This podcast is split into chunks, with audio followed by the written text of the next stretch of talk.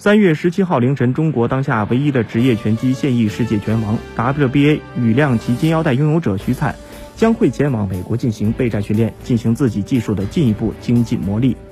到三月十七号为止，徐灿已经在泰国集训了一个半月。在三月十一号，WBA 官方已经放出了当下 WBA 世界第一大泽宏进和世界第二加西亚的招标书。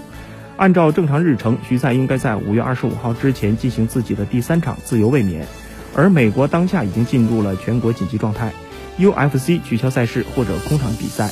所以徐灿的卫冕战并不明朗。WBA 官方给他延长卫冕期的可能性比较大。